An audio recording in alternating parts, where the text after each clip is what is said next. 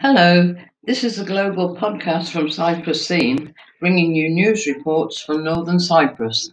Turkish President Recep Tayyip Erdogan addressed the participants at the 76th UN General Assembly meeting held at the UN General Assembly Hall. Referring also to the Cyprus issue in his speech, Erdogan said for a solution, it is necessary to register the sovereign equality and equal international status of the Turkish Cypriot people, who are the co owners of the island. We support the new vision put forward by the Turkish Cypriot people for a solution.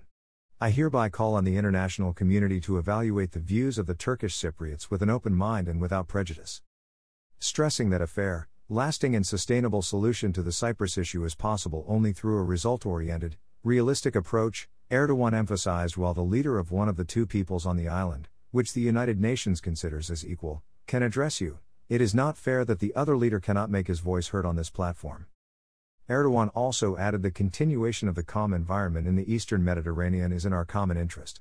We hope that the problems regarding maritime boundary delimitation will be resolved within the framework of international law and good neighborly relations. For this, it is necessary, first of all, to abandon the understanding whereby Turkey, which has the longest coast in the eastern Mediterranean, is ignored in the region.